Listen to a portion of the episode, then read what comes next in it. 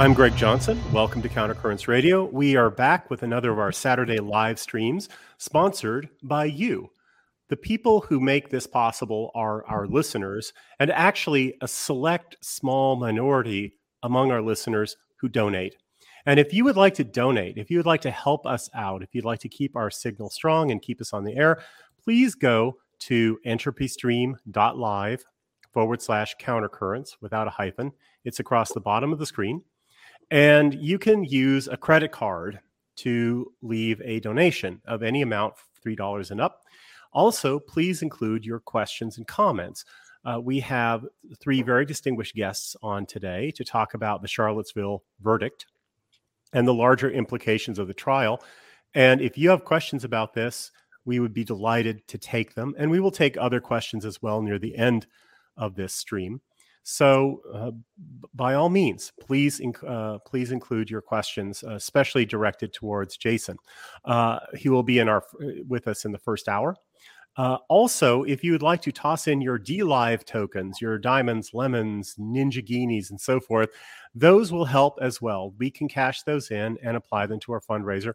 Already this year, we've received more than $1,000 worth of these DLive tokens. So that is helpful. We're trying to raise $200,000 this year, and we've gotten more than uh, one two hundredth of the way to our goal simply by you cleaning out your change, your DLive token change, and tossing it our way. So thank you very much for that.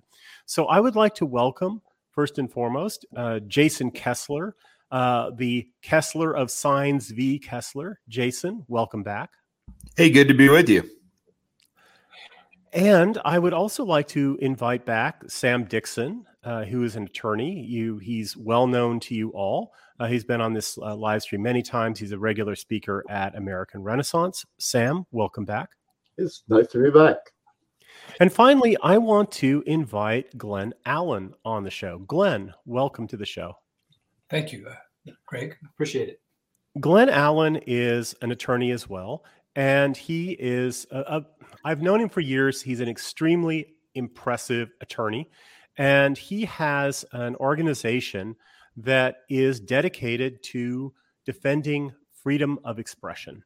And I hope that we can get that, a link to that in the chat at DLive and Odysee uh, so people can follow that. And I will also put that up on the screen as well. Uh, so, uh, Glen, welcome. Uh, it's it, this is the first time you've been on one of our streams, I believe, and it's good to have you. Yeah, no, I very much appreciate it, Greg. Okay. Well, um, the Charlottesville verdict is in. Uh, and I, I, think, though, that by focusing too much on the verdict, we might have the danger of losing sight of something else, which is namely the fact that this suit was an injustice before it went to trial, before there was a verdict.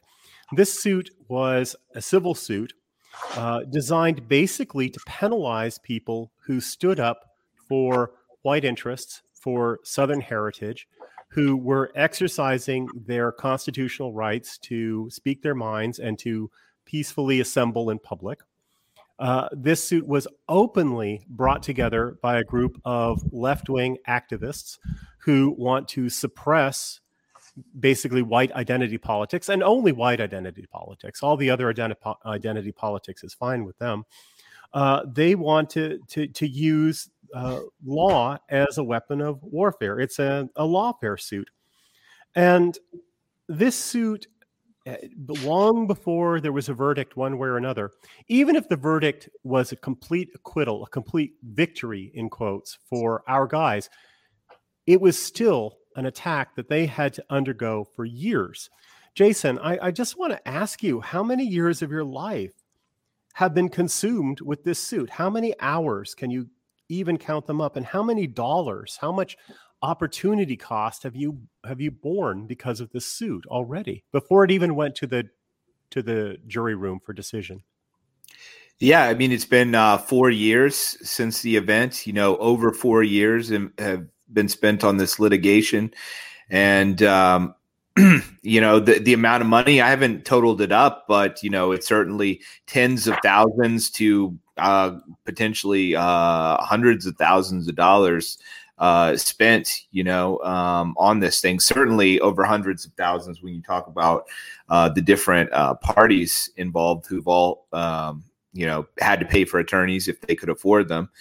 Uh, and the, the, hours, I mean, it's it's hard to separate the um, the the fretting over the fallout from the event generally uh, with this lawsuit, but certainly it's it's been the number one thing consuming my mind uh, over these years.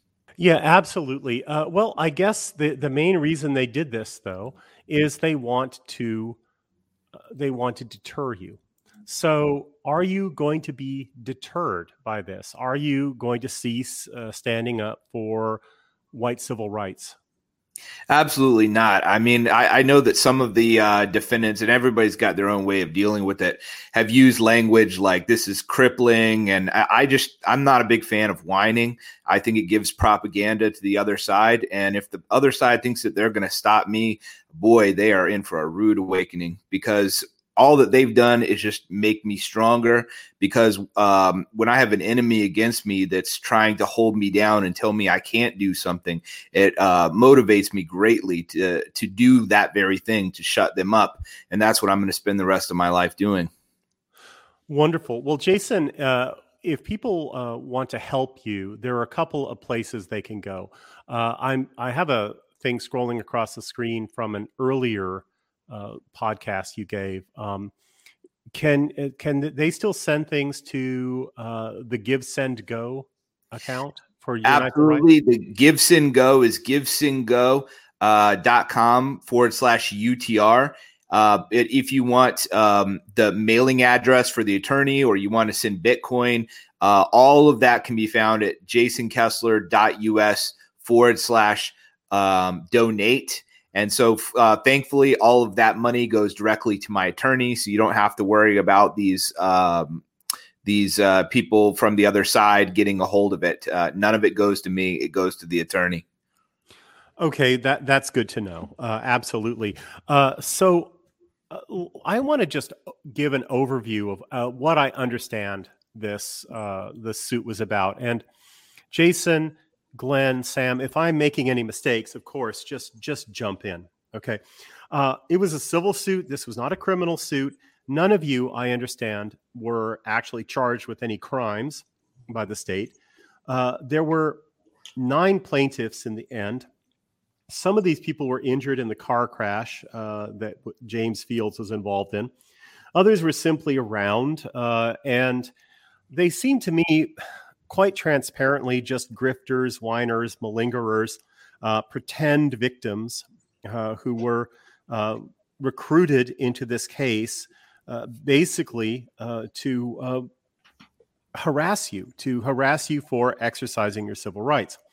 the defendants included people, the following people Jason Kessler, Matt Parrott, Matt Heimbach, Traditional Worker Party, Nathan Damigo with Identity Evropa, Chris Cantwell, Jeff Schoep, and the National Socialist Movement, Michael Hill and Michael Tubbs from the League of the South, uh, a group called Vanguard America, James Fields of car crash fame. Am I forgetting anyone? Uh, there's lots of people. There's people who shouldn't uh, have been in it. Like there's two Ku Klux Klan groups who, uh, to my knowledge, were the ones who were um, at a July protest in Charlottesville uh, and they were just thrown in there. Um, Moonbase Holdings is a corporation that I guess Andrew Anglin runs. Uh, there's a number of people. I, I can't even uh, necessarily recall them all off the top of my head. Yeah, Elliott Kline, Robert Azzmador Ray. Those are a couple other people I, I recall. Sam, did you add somebody? Yeah, I think it's important to remember that Bill Regnery uh, was initially a uh, party, and there are lessons to be learned from that, which we can discuss later. Yeah, Bill Regnery, Mike Peinovich uh, was a, a, party. Hold on, um, uh, Regnery was not in the Sines yeah. case. That was a oh, state case. Okay. What, Sam, wasn't that a different case? I, I understood. It, it, must, it must have been. I was confused, but there, there's a lesson that we'll talk about later about yeah yeah we we, we, we will definitely get back to that um, richard spencer richard spencer was also there representing himself um, so as i understand it there were six counts against the defendants uh, the first two counts were basically conspiracy charges and they resulted in a hung jury. They, the jury could not decide on these things. One of the conspiracy charges was connected with this anti KKK act. Um, but since there was no decision on it, I think we can just set those aside. Um, the fifth and the sixth counts were against James Fields specifically. Um, I think number five was assault and battery with his car, and number six was infliction of emotional distress. Basically, uh, the people in the crowd uh, who uh, were around and saw this, uh, and he was awarded by my back of the envelope reckoning. He was found guilty, and they levied more than $13 million in compensatory and punitive damages to him.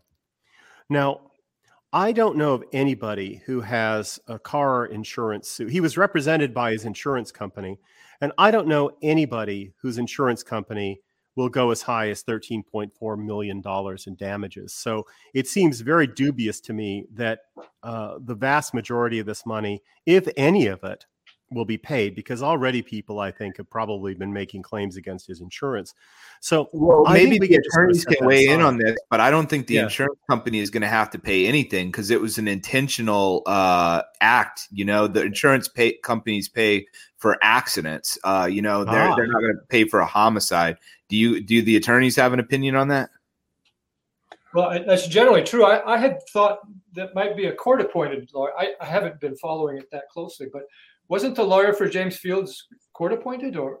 No he, he, was uh from the insurance company. I think the reason that the insurance company wanted to have an attorney there is just so just in case he wouldn't uh, argue that he had done it on accident which would have put the insurance company on the hook you know? But, also they have an obligation to defend him. Um there, there's an important point here that we'll talk later about more at length i hope later and that is the importance of insurance um, and the the, the, the in, in, regards to Bill Reagan, it's another thing. But the uh, yeah, also that there won't be any money for these um, these plaintiffs out of him because surely Heather Heyer's family is first in line to scoop up all that money. Oh yeah, I would think so. Um, so yeah, okay. So the, the let's just set aside the first two and this and the the fifth and sixth counts then because they don't really apply uh, to Jason or anybody that we know. Uh, uh, and so uh, count three was basically a civil conspiracy charge, as I understand it. It was basically they were ch- people were charged with conspiring to go and get in fights. Uh, it wasn't a a specifically racial uh, thing, as I understand it. Um, and uh, there were a number of people who were found against. Uh, there were again there were nine plaintiffs, and they uh, uh, so they found against uh, Nathan Damigo, Matt Heimbach, Matt Parrott, Michael Hill, Michael Tubbs, and this I believe Jeff Schoep fellow. Um, none of whom were people who took part in the Torchlight March the day before Unite the Right. Uh, and uh, it's very interesting, though, the compensatory damages that the jury awarded to the nine plaintiffs consisted of zero dollars for Sines of Sines v. Kessler, and this uh, fellow named Seth Wispelwey. This uh, is he actually a man of the cloth or just pretends? He's just this very strange Antifa activist who gives off a kind of uh, sex pest vibe, is, is the best way I can describe him. They gave them zero dollars to make them whole, and the other seven were given $1 each in compensatory damages, which I thought was fascinating. And then there were $500,000 in punitive damages levied against each of the defendants, uh, which, which seems uh, very interesting.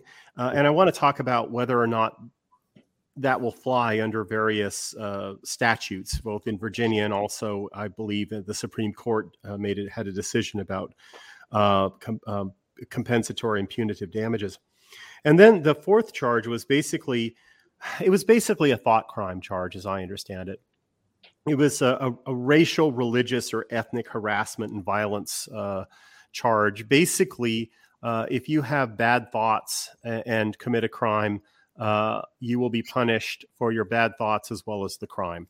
And there were two people who were specifically plaintiffs in this, as I understand, um, Natalie Romero and Devin Willis, uh, who are both blacktivist types, who claimed that, uh, well, I guess one of them claimed that people called him a, a nigger and made ape sounds at him or something like that. Um, and I understand that they found against, uh, that the jury found uh, um, against Jason Kessler, Richard Spencer, Elliott Kline, uh, this guy Azzmador, who goes by Azzmador, and Chris Cantwell, and that these two plaintiffs were given $250,000 each in compensatory damages um, because it's very, very serious business to have names uh, thrown at you. Uh, and uh, $200,000 in punitive damages were levied against uh, each of the defendants. So th- that's a lot of money. Um, and I, I, guess the question is um, first of all, uh, will, will this actually fly? Uh, are, are, are, the, are you going to, for instance, Jason, I, I know you can't speak for other people in this, but do you plan to appeal the, these decisions? Yeah, part of it is already uh, in the works. I mean, the, the attorneys are all going to be trying to uh, bring those um, those dollar amounts down, uh, particularly the uh, the punitive damages. But in terms of count four, um, uh, that is August 11th only. Uh, so it's only dealing with the uh, torch protest, and it's um, it's a non-conspiracy thing. So it's supposed to be like what you individually did uh, to one of the plaintiffs, and uh, none of th- there's no evidence to support that I. Uh, did anything to these people. And we put in something called the Rule 50 motion, which addressed this. Uh, that's the the uh, and so we're going to bring these um, issues back up again later. But uh, essentially, I mean, uh, neither of the plaintiffs said that they they saw me. Uh, I didn't call either of them an, a bad name. I didn't touch them. I mean, at least with somebody like Azzmador, at least they could say, well, he deployed uh, pepper spray, so maybe uh, that oversprayed onto them or whatever. They can't say that about me. And in, in fact, the evidence that was presented in court was a meeting before the event where uh, I told people that they had to be nonviolent at this protest, and we called the police and let them know. Uh, it just, you know, I, have started to become very uh, skeptical about whether the courts will ever uphold our rights uh, and and any kind of uh, fair due process. But even this seems like, I mean, come on, you, you got to have at least some evidentiary basis for something like this. Is there any evidence at all that anyone said mean things to Natalie Romero and Devin Willis? Any evidence well, at all? It wouldn't matter if there was because I didn't direct them to do that. And it's not a conspiracy case. So, you know, they couldn't allege that. But there were allegations that were made in the courtroom. I mean, they were really, really bizarre. Like uh, there was, uh, as you said, um, uh, Devin Willis had claimed that people were making monkey noises at him. So what that ended up being was there was points where the protesters were chanting or just kind of pumping themselves up. Who, who, who, who, like a normal thing you would hear at like a sporting event or something. And so we heard the most bizarre interpretations of that. So uh, apparently that is what Will, Willis said said with the monkey noises was who, who, who. And then um and it was directed at him even though people were doing it the entire march like they were just telepathically you know uh, predicting that he was going to be there uh, and and besides that, um, the expert witness Peter Simi said that it wasn't monkey noises and it wasn't who who who. It was roof roof roof, as in they were chanting the name of mass murderer Dylann Roof. So we heard all kinds of bizarre explanations for uh, for this like guttural chant. That's that's that's very very interesting. So uh, there's there's something on on, on tape then, but uh, it's it's open to interpretation. Obviously, I mean a lot a lot of these uh, anti these charges of racism basically consist of people of color pretending to be offended, and then the rest of us pretending to care about it.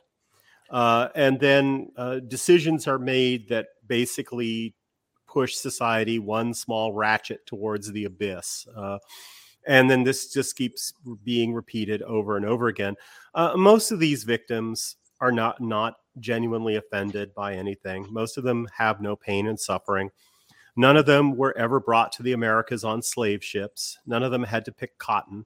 Uh, most of them are privileged, uh, whiny, weak people, and uh, they they they live in a society where uh, basically uh, the worst the worst motives of human beings if you're a colored person or a minority of some sort, a privileged minority, are given free vent. Uh, if you uh, are motivated by greed, if you're motivated by sloth, if you're motivated by envy, uh, just any any base motive at all, uh, and you you think you can gain some advantage over a, a white person uh, by by claiming that you're offended, well, they'll do it because they're always rewarded. Uh, and this is at the same time as we have this idea that the system is systematically stacked against them, when in fact the system is systematically stacked for them, which is why they're constantly going around pretending to be aggrieved. Being an aggrieved victim is coin of the realm here.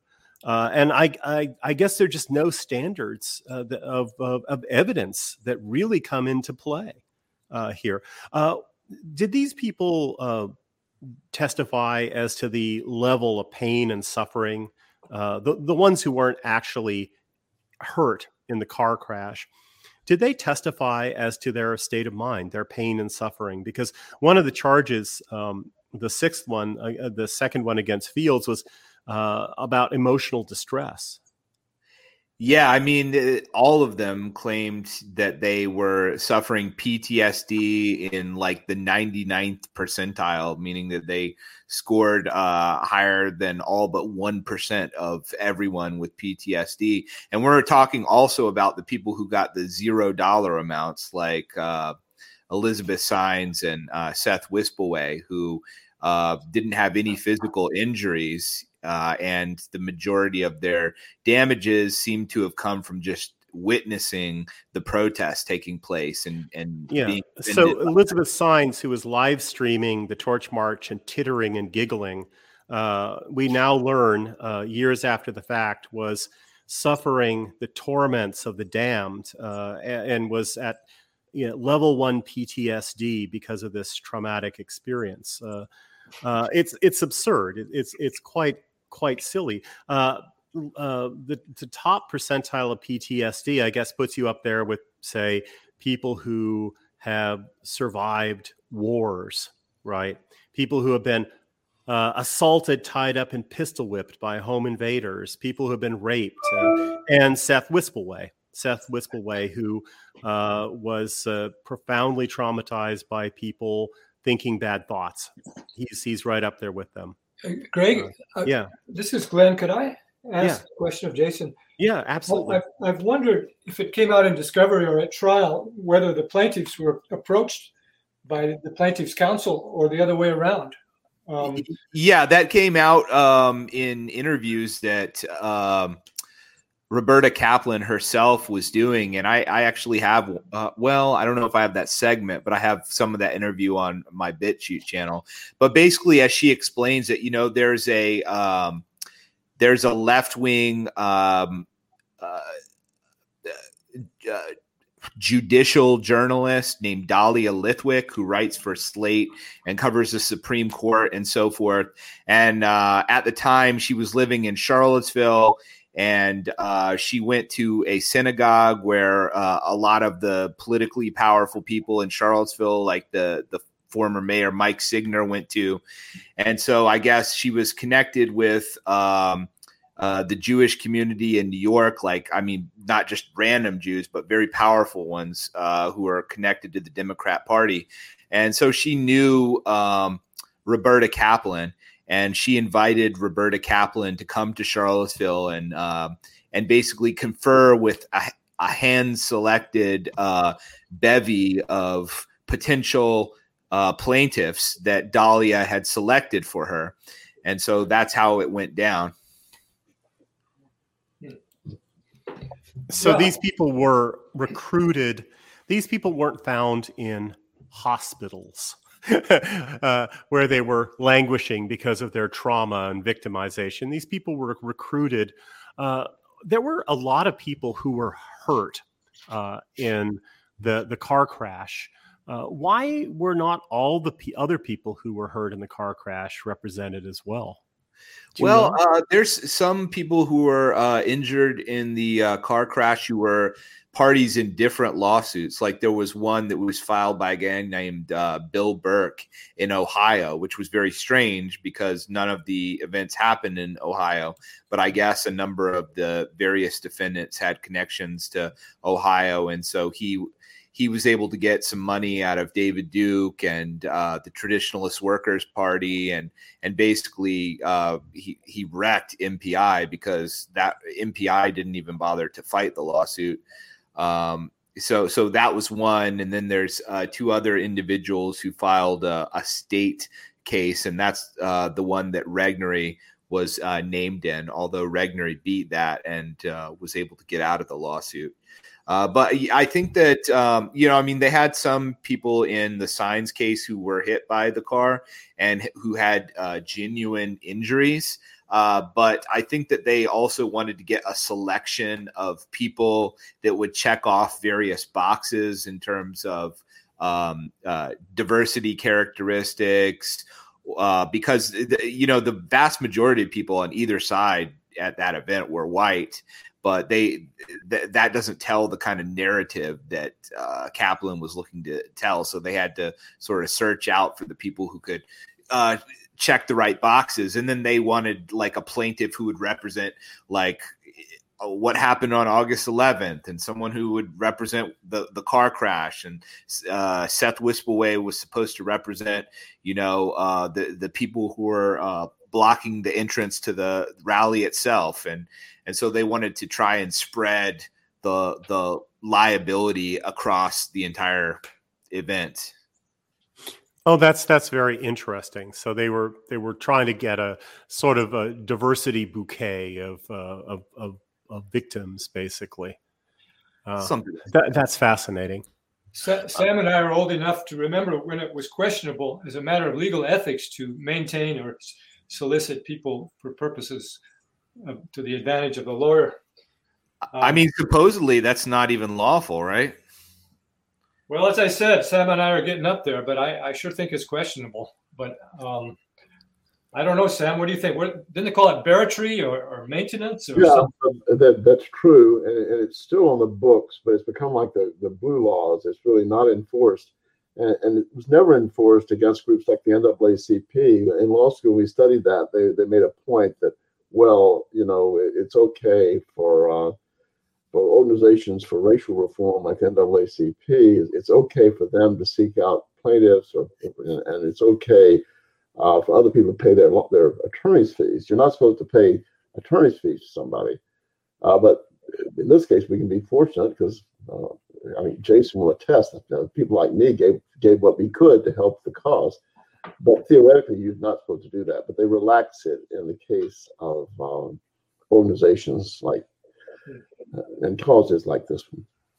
Well, just uh, imagine if the what the SPLC would be doing if they couldn't go out and uh, uh, solicit for victims uh, in in their harassment uh, lawsuits. That's a question I'd like to ask Jason. Uh, it's my understanding that, that Kaplan raised over $20 million and that she also got a lot of money from the Soros uh, Foundation. And there was some kind of a tricky thing where she circled part of this out as donations or something to, you know, in, in some sort of a tax way wise, questionable way. Did you know anything about that? Uh, I haven't heard anything about any Soros funding. She was being funded uh, by uh, Reid Hoffman, who is a um, Silicon Valley billionaire who founded or co-founded at least the website LinkedIn. And so he has uh, been associated with a number of uh, left-wing disinformation campaigns Um, he was uh, funding a, a, campaign that was uh, roundly condemned against the um, uh, Judge Roy Moore in Alabama, um, that was uh, cited as being disinformation. Uh, and he, he, he funds a lot of these uh, startup projects and so forth. And he is um, a former associate of um, of prolific uh, pedophile Jeffrey Epstein. So uh, after Jeffrey Epstein uh, got his first sex traffic sex trafficking of underage minors charges, uh, Reid Hoffman basically um, went into overdrive trying to rehab Epstein's image. So he invited Epstein uh, along with um, uh, Elon Musk, uh, Jeff Zuckerberg, and a number of other uh, Silicon Valley titans to meet with Epstein uh, for a private dinner and was trying to rehab uh, Epstein at MIT, various things like that. Uh, they were also funded by the ADL, of course. Mm. Yeah. Well, one thing appears certain, and that is uh, in terms of what Kaplan's got out of the case, if she's gotten $20 million for handling one case, uh, she's done rather well financially. Yeah, I, my understanding is that uh, she has an office in the Empire State Building. And uh, since this case started, she's gone from having a, basically a normal size office to an entire floor of the building. And uh, I mean, you just look at the the lopsided um, financial situation with this case. I mean, they uh, raised, uh, I've heard, about $25 million, and uh, they got a judgment of about $25 million. So they might as well have just given that money directly to the plaintiffs. But, and that, those judgments are, are, and we could talk about this, are going to go way down. So it's it's definitely going to be less than 25. So they uh, spent 25 to get less than 25. It, it's uh, totally if they, if they, spent it, but um, God knows where that money went, right? Well, thirty thousand dollars. One other point is that, um, that some of that money is being funneled to um, shady Democrat operations like Fusion GPS. The uh, they they gave about six hundred thousand dollars to Fusion GPS, um, their law firm uh, Bean LLC. Uh, Fusion GPS was the um, one of the, the, the founding operations behind RussiaGate and the the Trump uh, PIS dossier and all that. So these people uh, they're knee deep in in swampy DC operations. Okay, so um, let let's talk about the the absurd thing. Uh, about this case. Not only did they they raise twenty five million dollars to get about twenty five million dollars in judgments that will be reduced, uh, but they also sued people who don't have twenty five million dollars anyway. Uh, they sued people who don't have that amount of money anyway for a conspiracy, and the, uh, uh, the the fact remains, though, that there actually was a conspiracy uh, to cause violence at Unite the Right, and that conspiracy involved people in the city of government of Charlottesville. It involved people in the governor's office. They were all coordinating to descend to to ma- ensure that that event descended into violence, so they could call it off. Heather Heyer wouldn't be dead in all likelihood if the city of Charlottesville, the Charlottesville police, the government, uh, the state government, uh, right up to the president, or not the president, the uh, the governor, uh, were not conspiring to shut this rally down, this lawful permitted rally where people were exercising their constitutional rights. Now, unlike Jason Kessler, the city of Charlottesville and the state of Virginia have very deep pockets indeed. Uh, and if we're uh, supposed to look at these uh, these people, uh, these victims, these alleged victims, and some of them were real victims, they actually were, you know, thrown through the air by a, a car crash. If these people's injuries and suffering really mattered to Roberta Kaplan and her crew, Why didn't they go after the real conspirators who also have deep pockets? And and I will go so far as to say that uh, if they were just concerned about getting these people compensation, then it doesn't even matter who the real conspirators are, uh, right? You go for the ones that have the deep pockets. And, and in this case, uh, you could actually make a very plausible conspiracy charge. You could take the Heaphy report uh, that the city commissioned, an independent report, and use that to make an argument that these people suffered because the, the city of Charlottesville and the state of Virginia. Why didn't they do that? if they were really concerned about the alleged victims, that's what they should have done. But obviously, they weren't concerned about the victims at all. They were concerned about hurting you. And of course, they were concerned about helping themselves, both politically and obviously financially. These people are really cleaned up on this.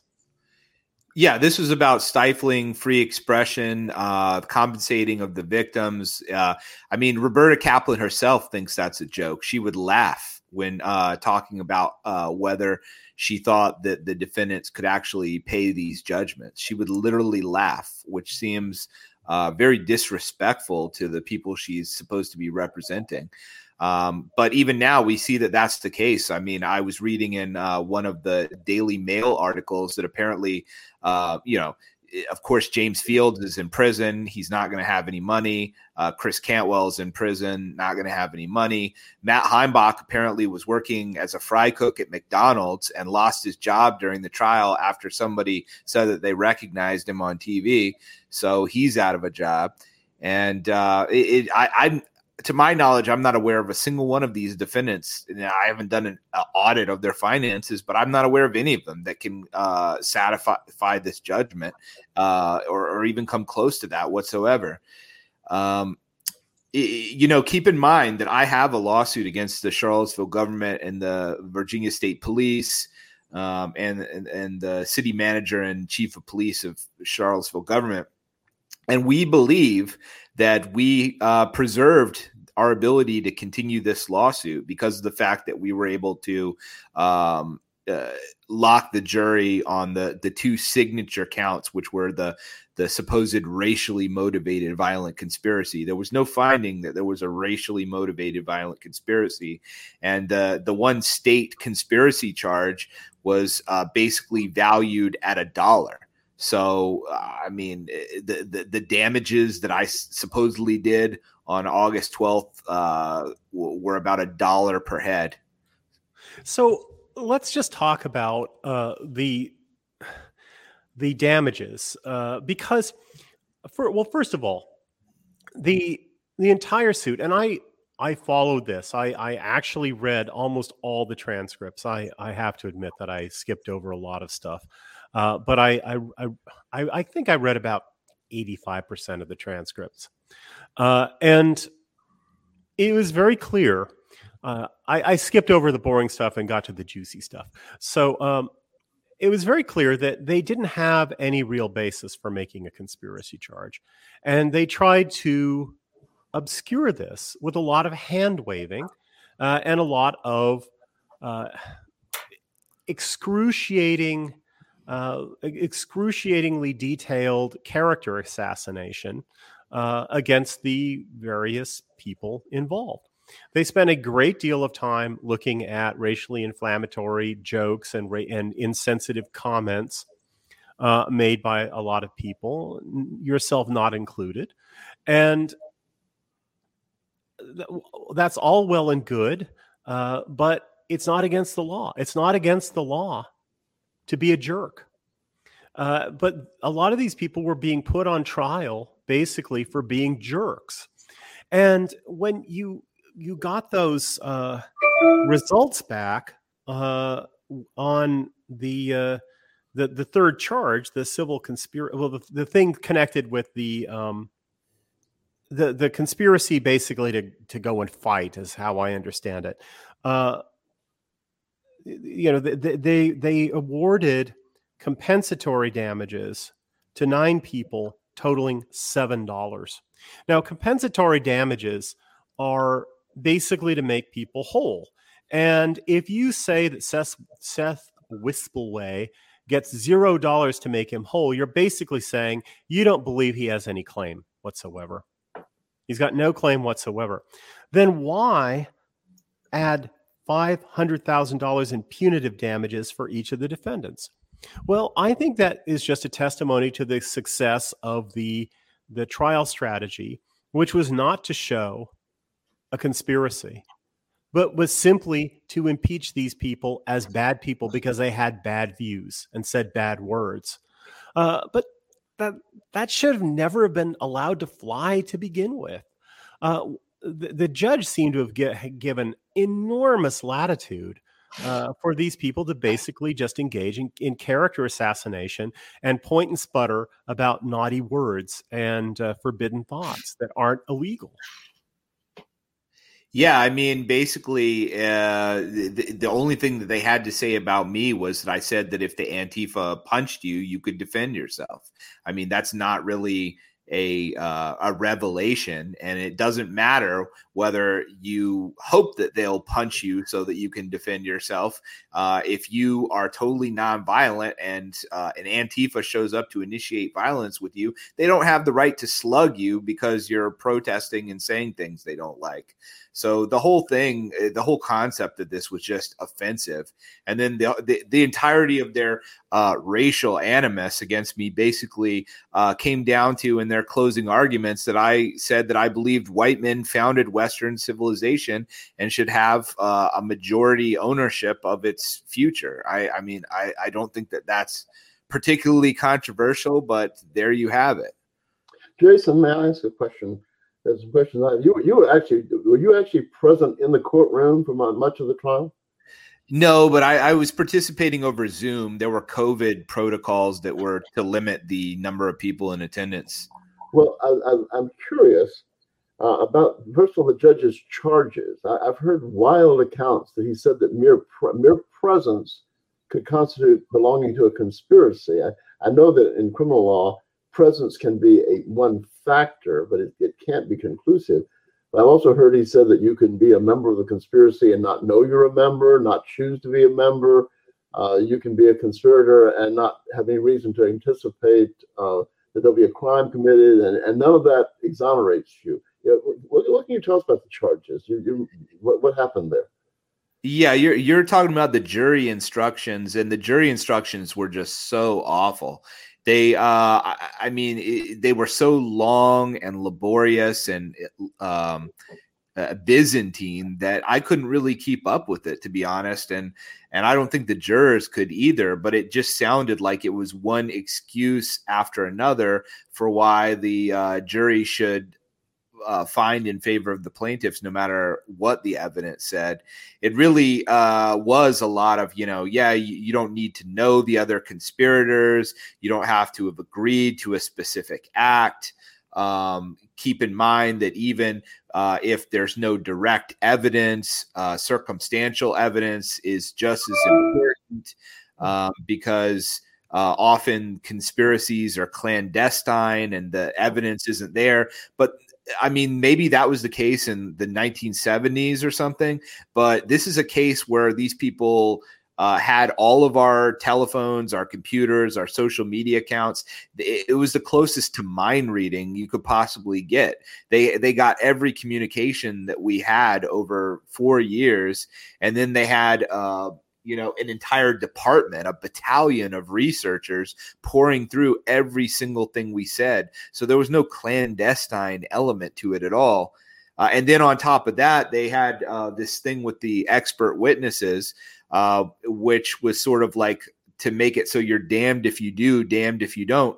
The expert witnesses came in and said that we use coded language. So, um, in some cases, you might see somebody say something um, that uh, they could say, look, th- that person uh, wants to fight. They, they're part of the conspiracy. But then if they say, uh, I don't want to fight, you know, and self defense is a last resort, then they'll have the the expert witness come in and say that's coded language. They know they know what that really means when they hear it. Offensive violence. So did, did these expert witnesses claim that they had ever personally interviewed the or, or had had dealings with the uh, actual defendants where they could speak about them individually as opposed to their group assessment of this non-existent movement they created, into which they gave a title as of the white supremacy movement? Did they were, were, were the defendants ever among the people they studied for the their their report? Absolutely not. And this was just a, a really uh, phony report. It was um, not peer reviewed. And these are people who do ethnographic research, which is not, you know, the most scientifically sound research out there. And what they normally do is, you know, uh, in bed with the uh, people that they're they're researching and and um, you know uh, question them and and all this other stuff um, over a long period of time. Here, they had a very selected sample, which was handpicked for them by the plaintiffs. They chose which podcasts these people were going to listen to. They chose which Discord post uh, they wanted them to read. And it, it really just had a, a prefabricated um, um, uh, decision so it was the, the, their um, uh, their methodological basis of this thing was totally flawed, in my opinion. And uh, I, I'd done a lot of research into these people, and I'd seen where uh, they uh, talked about, for instance, um, not taking uh, what people uh, say in terms of violence literally it's often figurative where people are uh, defining who is in the in group and the out group it's often fantasy based and people who actually go on to cre- uh, cause violence or terrorist attacks are um, are usually not the ones who are making a lot of big talk online they they uh, analogize this to hunters and howlers. So howlers are people who talk a lot and don't do anything, and then hunters are the real people you have to worry about who are not online bragging to their buddies. They're you know stockpiling weapons and bombs and things like that. This guy knows that, and uh, he was. He, you know, he was presenting a very different picture. Let's say. I'd like to, I'd like to ask you I, I, I don't want to interfere with Greg, but i am going to ask you in a minute a question I want you to be thinking about, and, and, that is, what what could people do to minimize their exposure to this kind of, of suit or strengthen their position? And I don't mean any any criticism on you by that, because I think that nobody could have anticipated that this would happen. But the next, the, before I get to that question, uh, what what I'm assuming that what we call Daubert motions were filed to bar this testimony. What what happened with the efforts to bar this so-called expert testimony? Well, uh, they were limited. Uh, we we tried to do um, motions in limine, and uh, we we got at least uh, to the point where they couldn't opine on whether or not there was a conspiracy. Uh, but there was only so much we could do. I mean, it seems like the the the plaintiffs did have the right to have these people there. It really would have helped if we'd had the budget to provide um, uh, our own expert witnesses. I mean, it, just from what I'd seen, and I researched this heavily, these people were not um, representing the consensus within their field. I think the consensus within their field uh, was drawn uh, during the war on terror when uh, Islamic radicals were under the microscope. And I think there is a perception that the war on terror was a failure, that this um, extremist research field did a, a piss poor job of identifying who actually was going to be violent and um, and had done more to hurt civil liberties concerns of uh, of Muslims generally uh, than uh, just about eh, anything in a, eh, that would be considered uh, American. Uh, certainly not in keeping with the Constitution. And these people, uh, in my view, are just redoing the same thing with with white identity politics and it's it's it's much scarier because uh, th- there are a lot of people at the time who would stand up for Muslims, you know, and say, hey, you know, you're picking on outsiders, politically um, weak people. But here, you know, I mean, there there's just no sympathy for for people who have uh, white interest concerns. They're just. Right. Uh, what, what, what, what, is there anything we can do in our day to day lives that would be would help us get us at least some traction in this kind of of, of situation. Can you make any suggestions based? Yeah, I mean, I think you, you can't joke. You can't even joke about violence.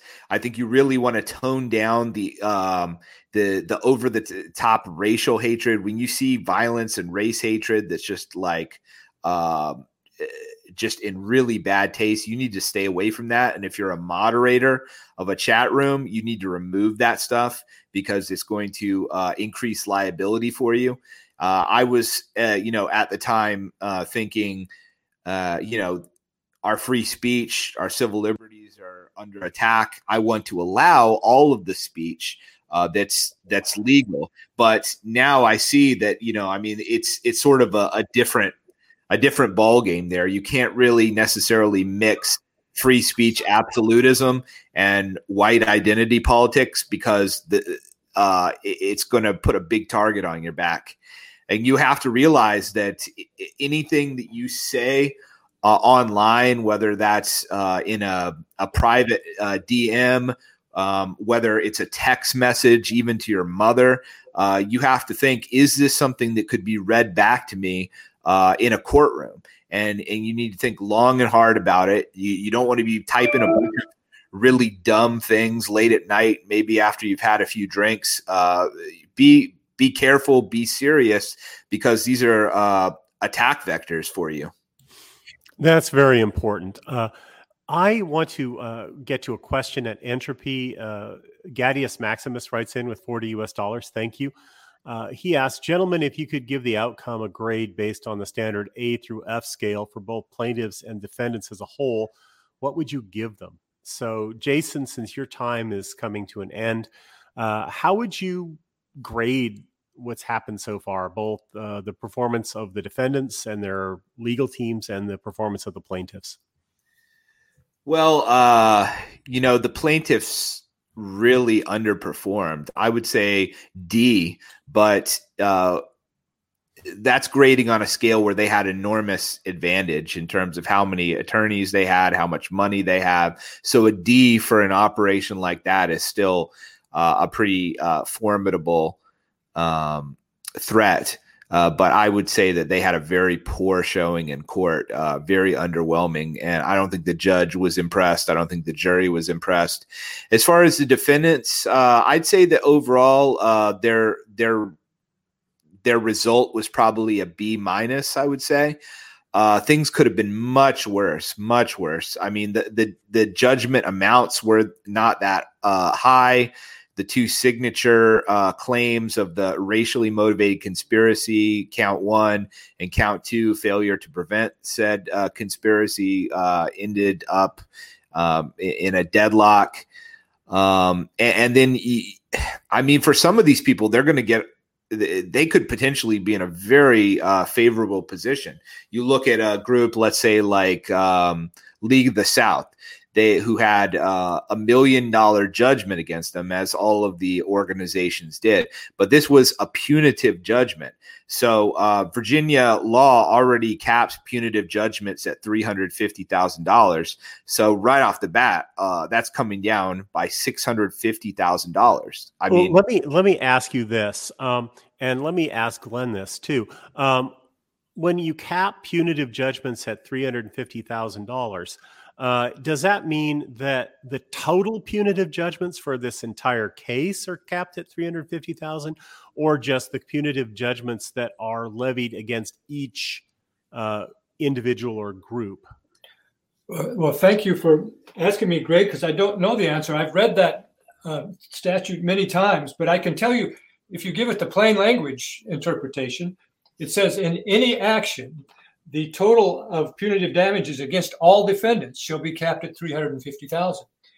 The one thing that's missing from that is all plaintiffs, but I think a plain language reading of that, and I haven't found any case law, and someone needs to research it, and, and, and I'd be glad to do that, and, and others would, that, that explain that. But to answer your question, on a plain reading, I think it's 350,000 as to all defendants and all plaintiffs. So that would raise the question, how is that allocated?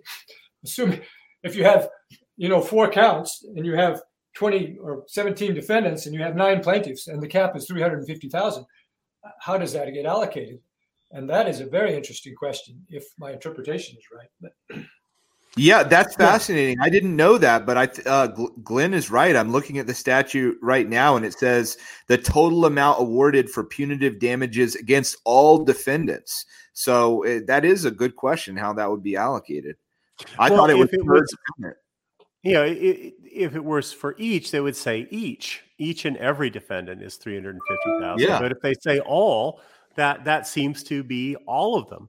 Uh, and and so and does that apply to um, does the 350,000 cap apply to each charge or does it apply to all the charges where they where there were uh, punitive damages? Uh, so would it be 350,000 for count 3 and 350,000 for count 4 and 350,000 for the uh, five and six, which were uh, basically only against uh, the the Fields, um, the the Fields car, uh, James Fields and his car. Great, that's a, another that's a good question, but I would tell you, I would suggest that it says in an action, and as Sam knows, an action means the whole lawsuit. So it, okay. read that as in a lawsuit, all the defendants, all punitive damages against all defendants will be capped. So that, okay. that would include all claims. It doesn't say the claims, as you say. The, the one thing I one would wish it had said it, it was all plaintiffs and all defendants in an action. But it seems to me that's the implication. And there, there's another element to this, which is a Supreme Court case called State Farm Mutual Automobile Insurance versus Campbell which uh, instituted a uh, ratio for uh, punitive to compensatory damages, and it says that you know the, the uh, it should be considered excessive for it to be uh, more than uh, a four to one split, like four times punitive uh, damages is compensatory, and the outer limit, the absolute outer limit, should be nine to one. So that would seem to infer, you know, from a uh, a straight reading of the case law uh, that you know one dollar in compensatory damages should result in at maximum nine dollars in punitive uh, damages. Do, do, I have that right? Well, you know, I, there was a time when I was reading every case on punitive damages. I, I was involved in some major punitive damages litigation in Maryland, but that was before this case. But I, I can tell you that I had always understood the courts tried to put some play in the joints. So there wasn't a fixed 10 to 1 or 9 to 1 ratio. It was, they, they factored many things. They factored the defendant's reprehensibility, they factored in the defendant's ability to pay, and then they factored in the ratio between actual and punitive damages. But they strongly suggested that certain amounts would defend their constitutional sensibilities. So I haven't read that case. And uh, well, so I, I, I think the I think a ratio of five hundred thousand to one probably would raise some eyebrows, uh, I, though, right? I, what, what one would think. I mean, if if if they're suggesting that you know ten to one or twenty to one is getting a little bit uh, you know suspicious, you know, fifty million to one or whatever the number are, I don't know how many zeros. I, I would hope would really offend them, but but then you know, are, are they going to say you know this was just egregious, reprehensible conduct? If I could make one other point, um, again, when when I studied this, the ratio there has to be a ratio between the reprehensibility of the defendant's conduct and the and the um, punitive damages. But um, I mean, what what was reprehensible about the defendant's conduct, for example, in count three, when the plaintiffs only got one dollar in actual damages? The, the, only thing reprehensible is they didn't like the message, right? You- exactly, exactly, and it just it indicates to me that the strategy of blackening everybody's reputation uh, w- was was reflected in that. Uh, but they still didn't think that uh, there was a real conspiracy and that most of these people suffered any real harm, yeah. which I think is fascinating. The the poor jurors, uh, how many weeks were they subjected to all of this? Uh, uh, I, I almost read this um, this this verdict as as basically giving the finger to to both sides in in the case. It's like, okay, Seth Wispelwey, we we give you zero dollars uh, to make you whole, uh, and yeah, five hundred thousand in punitive damages. Uh, but one has to wonder: Did they have any idea that that number would be reduced? Uh, did they care? Uh, did they think no one's going to pay this anyway? Uh, it, it, just was a strange judgment.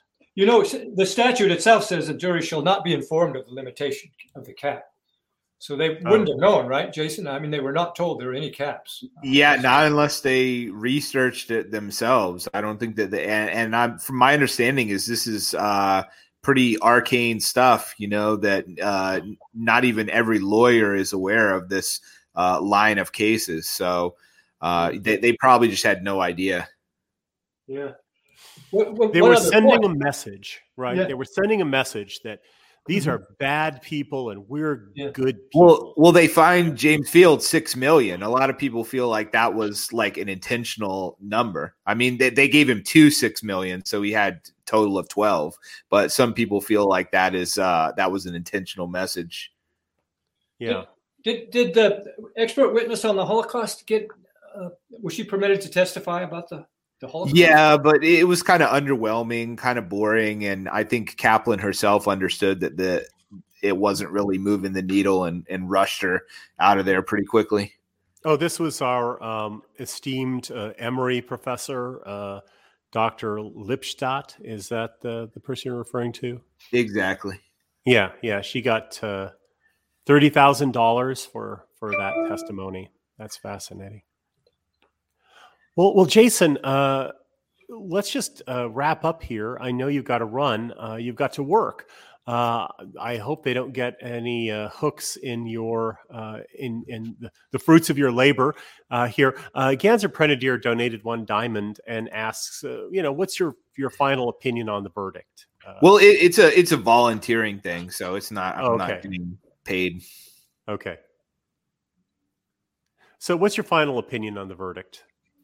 Um, like I said, probably a, a B minus. Uh, I uh, I think overall um, we could have done a lot worse. You, you, know, I mean, we we hung them on the the two signature counts, and um, uh, I think that the the count four uh, for me is the only one that I really have a high dollar um, liability, and I feel like it's a strong grounds for appeal, even in this, you know, corrupt judicial environment. I mean, if th- there's not even an allegation that I personally did anything wrong, it seems like the jury just made a mistake there. So, uh, you know, all in all, I'm pretty optimistic about things. Well, I'm really glad to hear that because, of course, uh, a lot of people dug down deep into their billions and threw $25 million to deter you. And I'm glad to know that they haven't depressed you, they haven't deterred you, and that you're going to still stay in the fight for white rights. Exactly. Yes. That's how you defeat them. You make them regret this. You make them regret giving you nothing to lose. Uh, and uh, when any one of our people is doxxed, we have to make them regret it. We have to make them uh, realize that whenever you dox somebody, you take a part time, furtive, white advocate and you turn them into a full time, vengeful, uh, straight ahead charging white advocate. Uh, when when we do that, we win and they lose. Exactly. Yeah, I'm going to be fighting harder than ever just because I want to prove the point. I think that uh, I'm going to work on starting a, um, a white uh, civil rights advocacy group. It's something that I've wanted to do for a long time, and I uh, I don't want to always be defined by the fallout of Unite the Right. I want to go on to do other things, and just getting stuck in the mire of Unite the Right fallout is what they want from me, and I will not let these people de- define who I am or what I'm able to do with my life. Well, that's very inspiring. Uh, Jason, thank you so much for joining us. Folks, if you want to help Jason Kessler, go to givesendgo.com forward slash UTR or jasonkessler.us forward slash donate and help him out because he's not out of the fight. He's got a suit against the Charlottesville city government.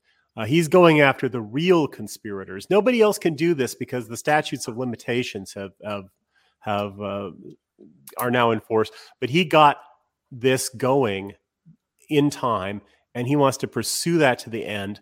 It would be nice if the truth about Charlottesville gets dragged out into the light for the world to see before it is completely hardened into a giant stinking mountain of lies, like the lies that are told about Martin Luther King and and uh, the March on Selma and all of this mythology uh, about the civil rights uh, movement. Uh, we're never going to get move that mountain of garbage, but we can, uh, with people like Jason, change the Charlottesville narrative, and I hope you'll help him out. So thank you, Jason. Thank you. Thanks for having me on. Good speaking with you guys. Yeah. You take care, Jason. Good luck. All righty. Well, that I think is very, very interesting. Um, I would like to to, to um, I, I, we we hit all the the major things uh, uh, about the the reduction, the possibility of reducing these punitive damages. Uh, they could be reduced based on uh, the Virginia sta- uh, case law to a total of three hundred fifty thousand dollars. Well, it's a statute, actually. It's not case. Uh, a statute. I'm sorry. Uh, they could be uh, reduced based on a Supreme Court case to not, not something. One case, uh, multiple cases. I mean, it's, Yeah. it's there's a whole line of cases, but yeah. Yeah. Sorry. Yeah. So uh, it could be reduced to three hundred fifty thousand dollars spread around all of the defendants. It could in could be in some cases reduced to three or four dollars. uh, I don't think Wait. that would happen, but yeah, I. yeah. But, well, you know, Seth Wispelwey and and Sines. I mean, Virginia law is very clear. You have to have at least one dollar of actual damages, so they're getting nothing.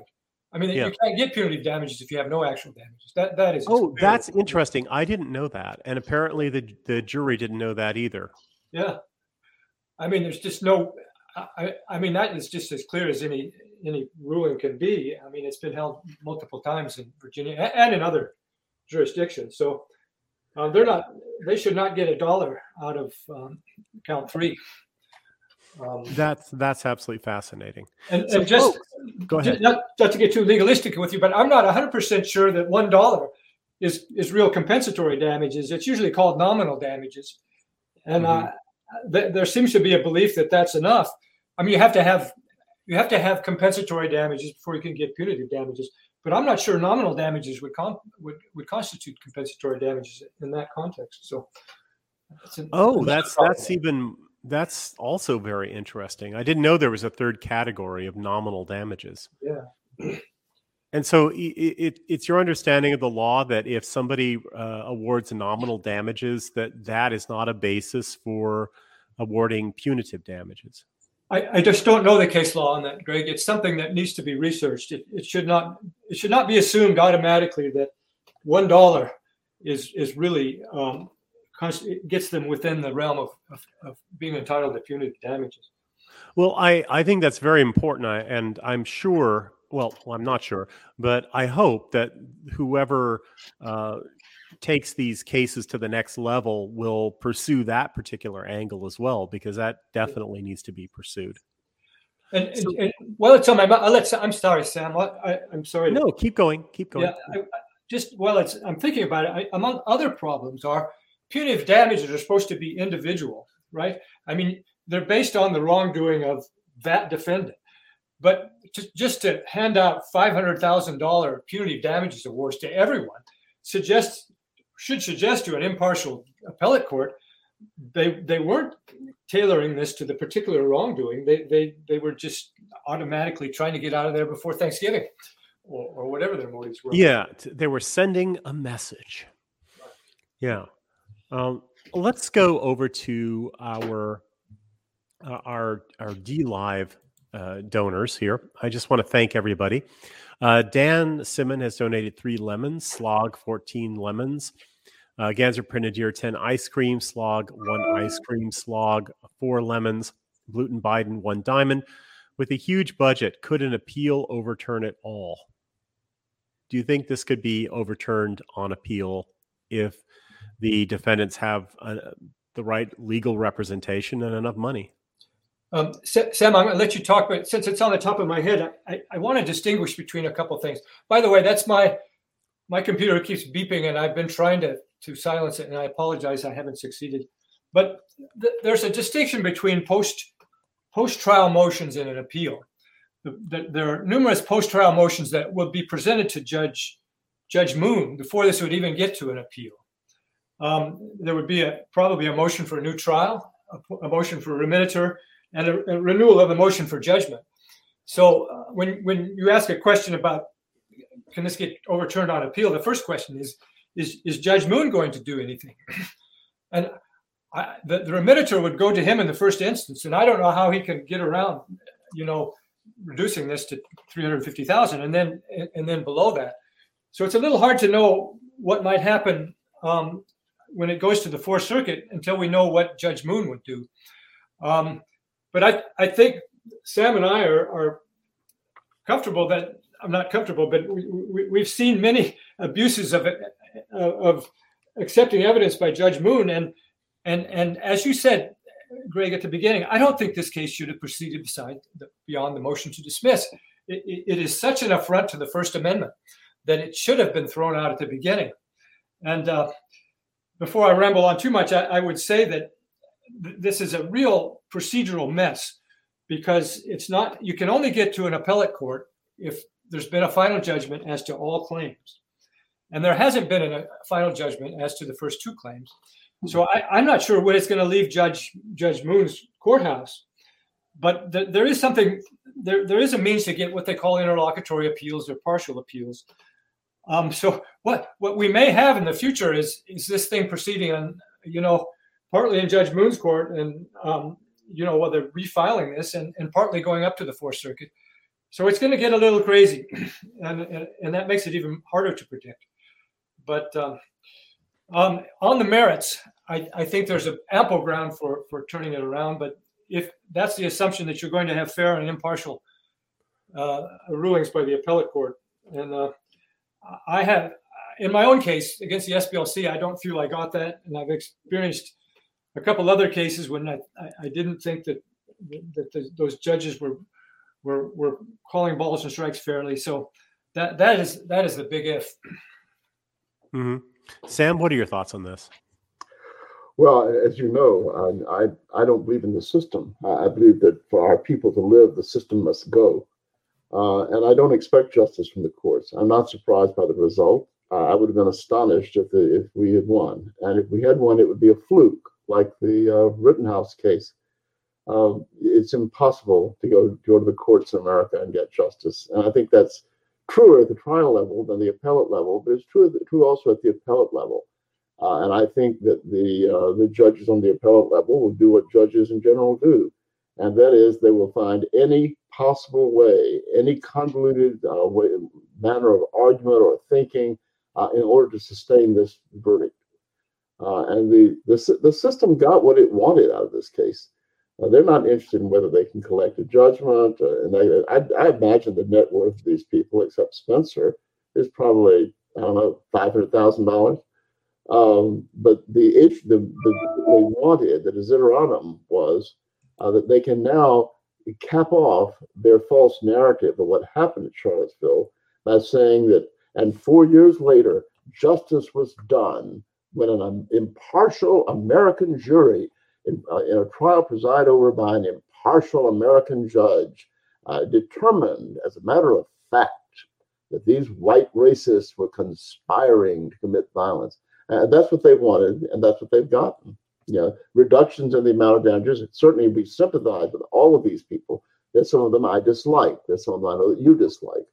But when it comes to a fight between them and people like Kaplan, uh, we can't be choosy, and we have to hope that they also get out.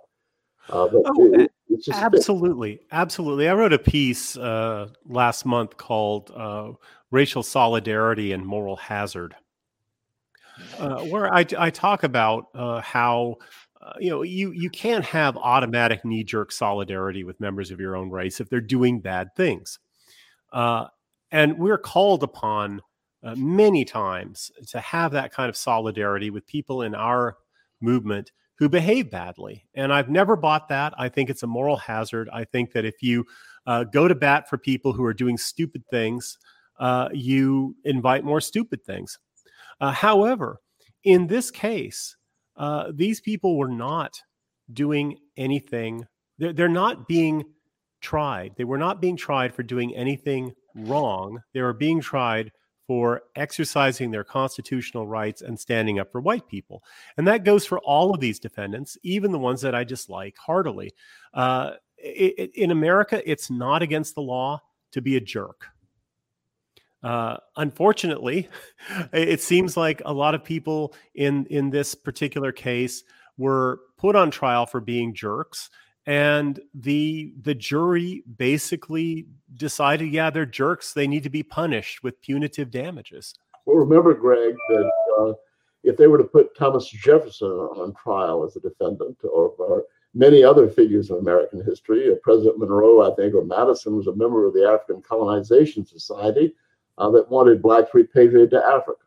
Uh, that they also were jerks and what they said and wrote could be used to strangle and destroy them, uh, the way Kaplan and company uh, want to use it to strangle us. And it, it shows the under the fundamental reality and truth of what we're saying that you can't export uh, reason and logic and self-restraint and the forms of the law uh, to people who are genetically coded not to be able to handle those. Yeah, absolutely. Uh, I I completely agree with that. Uh, your average white person, I wouldn't say average, but your excellent, your middling to excellent white person uh, will look at both sides of things and try and uh, find the truth. Uh, there are other groups on this planet who have no conception of that whatsoever. Uh, and to the extent they understand it, they just think that this is a weakness that they can exploit in us. Mm-hmm. and uh, we we simply can't we can't live with people like that. No. Uh, we, we can't allow them into our system. We can't allow them into our courts, into our universities, and into our government. And sadly, we have. And, and they regard us that way. People like Kaplan want our total destruction. Uh, they they they've been allowed into our society. They were given full rights the minute they stepped off the boat from from whatever ghetto they came from, from Poland. Um, and, but they have no gratitude. Instead, like Dershowitz, they want to pick whatever little thing they can come up with to justify their hatred of American society. Nothing will ever cleanse uh, uh, Roberta Kaplan uh, from this. She is hardwired to be this way, and, and, no one can ever live in a society with with, with a Roberta Kaplan. I I will say that I'm a bit of a holdout to think that there are judges who, when they put on that robe, really think they should decide the case fairly and on principle. I've I've become more and more um, concerned that that doesn't happen, but there there are isolated instances of it. I I I have some hope that this case may be fairly uh, reviewed on appeal. Well, I'm, I'm a ditto head. I, I have dealt with judges who were, were fair. I even dealt one time with a, a black judge who was, who was extremely fair. Uh, when when uh, the person involved in the SPLC smear in Atlanta mailed her uh, the smear on me anonymously. And, and, she was very honest and forthright about that. But we're talking generalities. There are fair judges, but but they're they're they're not they're not a majority, in my opinion, and um, you know the the the system is just irretrievably broken. It, it's incredibly corrupt. People have no idea how the American average Americans have no idea how bad this system is. It's impossible uh, to go go to American court with any realistic expectation expectation of justice. You can't do it. So, how did Bill Regnery get uh, released from one of these post Charlottesville lawfare suits? Sam, do you want to talk a bit about that because it is important? It is very important, and that was something I was wanting to ask Jason about. When I asked the question, "What can we do uh, to strengthen our position?" Uh, I, I, said to him that this does not mean any criticism of him.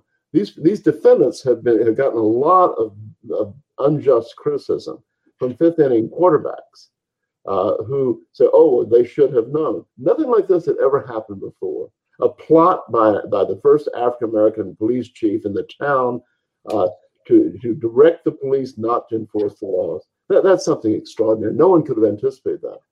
But there are things we can learn about, you know, what we can do. One of them, the most obvious, is what he said that you know you you moderate your language. You take care not to say or write anything that you're not prepared to hear read in a grand jury room or, or to a to a jury that's hostile to you.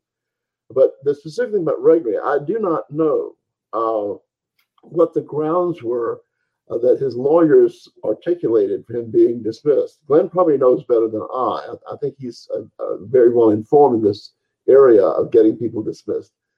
But I can't help as a cynic to believe that one of the reasons that he was released and the others were not in that suit is that he had an umbrella insurance policy and his insurance carrier was required to defend the case.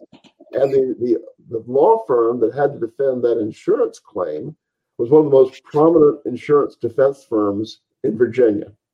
And that would mean two things. Number one, it would mean that when the judge fixed the case and screwed the people over with his biased rulings, assuming that he's that the one handling that is that kind of judge, it would mean that he that he would have to to antagonize uh, a big player law firm. Uh, and believe me, it is a big difference in court uh, what kind of law firm you come from. Uh, they, they, the courts are extremely big firm sensitive and, and, and party sensitive. Uh, they, they, are very careful about that. So I think he wanted that firm out of. I suspect he may very well have wanted that firm out of his courtroom. Uh, and the other thing is, the lawyer was probably highly competent you know, the big firm lawyers are, are not not dum dums, uh, and, and, he would have Gregory would have would have complicated the case by having a highly com- competent AV rated lawyer like uh, Mr. Glen Allen uh, sitting in the courtroom with every proceeding, making the objections correctly and cross examining correctly, and and for obvious reasons didn't want him out of there. And the lesson we derive from that is if you can do it, if you can afford it, and they're not very expensive, get an umbrella insurance policy. Uh, and then this will present a, a, problem to people like Kaplan uh, and judges that want to play patty cake with it. With respect to Regnery, uh, I could tell you my understanding is the, there were not big pockets in that plaintiff. It was a separate lawsuit. They didn't have 25 million, and it, it clearly showed signs of being a copycat kind of complaint, and I'm not sure it was even properly served. Um, and I think there was some communication that convinced that that plaintiff to go away against Regnery and others. Um, it didn't take much because they just didn't have the resources. Uh, mm-hmm. that, that's to agree my understanding. Um, there, there, was another defendant who was dismissed, and that was Mike Peinovich. And I one of the things that might have helped him was that the plaintiffs um, quoted from a speech, but uh, the one thing Moon did do was he took judicial notice of the speech since it was they quoted excerpts from it, and he he disclaimed any violence. But I, I think Jason Kessler did as well. But it certainly helped Peinovich, and it also helped that he was he, wore a suit and tie, and he, he spoke respectfully to the judge in in the in, in the motion uh, to dismiss, which he argued for himself. Um, so, I, I, mean, there there is one one who has got who was released in this in this case uh, on the pleadings, um, but there should have been 25 who were dismissed on the pleadings. But yeah, Sam, Absolutely. I I I, uh, I commend you for. I didn't realize that. You know, I hadn't thought about the umbrella insurance policy. And I mean, I, Sam's a realist. I mean, it does matter where these lawyers are from, you know. Um, and if if you're going to have to, I mean, a lot of the judges come from the big law firms, and they they, they know their old law firm. And I'm I'm not saying it's it's egregious bias, but it's some kind of a uh, an implicit sense that, they'll listen respectfully and, and and that they're part of the club. It, it, it, it's it's might well be accepted. I mean, I'm not I'm not I'm not complaining. I, have been a sole practitioner and I've fought with these people, and you know I, have encountered a bit of this. I'm not I, am not surprised at it. Uh, in any system, uh, the powerful are going to be treat, treated better than the, the people who don't have power. Mrs. Mrs. Brezhnev did not shop in the same shop in the so-called egalitarian society of the Soviet Union uh, as uh, Ivanovna from the, the, the collective farm in Ukraine. It's just the way the world works. You know, there's always going to be deference to the powerful, and and you, know, just accept it. It's the way the world works. Yeah. Uh, we have a few questions here that are not on the topic uh, at hand, but I would like to get your uh, your thoughts on these. So, uh, folks, if you would like to help out and if you'd like to ask a question uh, and leave a comment uh, or a donation, go to entropystream.live forward slash countercurrents hit the green button and leave a paid chat. We would very much appreciate it. It will help us get to our goal. Let me run through a few people who have given uh, entropy donations. Going back a few days, I want to thank Ricky uh, for 300 US dollars. This is wonderful. Uh, here, here's his message. This is Ricky, an ardent veteran reader, fan, and occasional essay contributor. Kudos to Countercurrents, the beacon, and the rampart of this, of this tumultuous age, and the towering rock of the surging torrent. In the surging torrent, hold your ground and continue to inspire and enlighten more people. We are right. Uh, uh, we are the right and noble side, and we will prevail in the end. Salute and support you forever. Well, thank you. That's very generous. Mr. James has written in with 100 US dollars. Again, that's extremely generous. That's again from a couple days ago. Uh, Hortator writes in with three euros and says thanks. And he also writes in with 100 euros. That's real money. Thank you very much, uh, Hortator. And he has a question. Uh, and I'd like you, gentlemen, to uh, give your thoughts on it as well, and I'll give mine. Uh, do you think countercurrents and other dissident publications have a role in helping healing old enmities between various European nations, including diaspora ethnic European nations too? Does countercurrents have any plans in this regard for 2022? So, uh, is is it our role or one of our roles to heal enmities between various European uh, nations and ethnic groups, uh, both in Europe and in the diaspora? Uh, I will, for once, break ahead of my superior, Glen Allen, who outranks me in the rankings of lawyers since he is an AV rated lawyer and from a big firm. But absolutely. I, I dislike the term nationalist, along with right wing conservative, is something that I would like to see utterly discarded. You know, I, I am a Southerner. Uh, I'm an Anglo-Saxon. Uh, I'm quite happy being a Southern Anglo-Saxon, and uh, that's that's one of my allegiances. But I'm part of an overall group of, of people, uh, of the people who of our race, who come out of cultures where their their ancestors were Nicene Creed Christians as of 1492. Whatever they believe now, they're part of a culture of paganism and, Christ, and Christianity that have come down to us. Uh, they all look at a picture of the, uh, the uh, Parthenon, the Acropolis, whether they're looking at it in Vladivostok, Russia, or Dublin, Ireland. They all look at it and they have the same feel toward it. Uh, these are my, these is this is my primary allegiance, not not the South, uh, not Anglo Saxons, and, and this nationalism stuff has has caused the two great Peloponnesian wars of the last century that, that may have erected a tombstone over our civilization uh, and our race. Um, I have been chided, by, among other people, by uh, one Gregory R. Johnson uh, for the fact that, that I sometimes have said uncharitable things about Irishmen coming coming from a family background of people who disliked the Irish very much. Uh, I shouldn't have done that. Uh, and, you know, I, we have to accept the fact that the Irish are part of our family.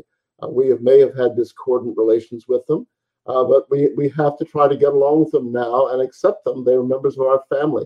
The French have to do that with the Germans, and Germans with the French, Poles uh, with Russians, Ukrainians with Russians. Our enemies thrive on exacerbating these tensions among family members.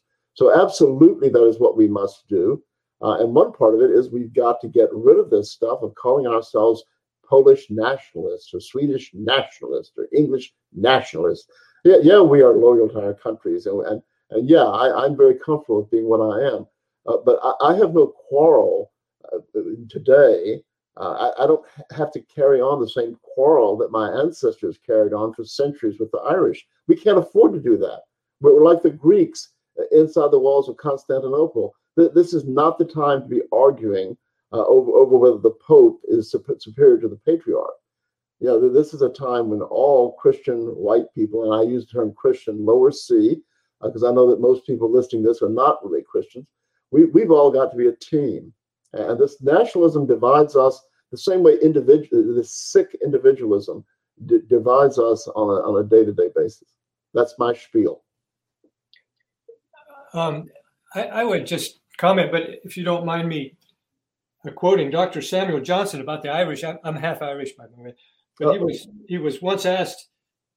I don't know if you know Dr. Samuel Johnson, but he wrote he was a great lexicographer who wrote the first dictionary. But Boswell asked him, uh, Dr. Johnson, what do you think of the Irish? And he said, Sir, the Irish are an honest people.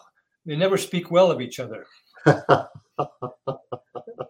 so I mean, well, somebody, somebody, somebody, said, somebody said of Scottish Presbyterians, my ancestors, that they they pray to God and on their neighbors. I mean, what, one hopes that there will be friendly distinctions between our ethnic backgrounds that don't result in cutting each other's throats. I I went. I, I have a Slavic wife who came from the Balkans, and God knows how much bloodshed there has been in the Balkans.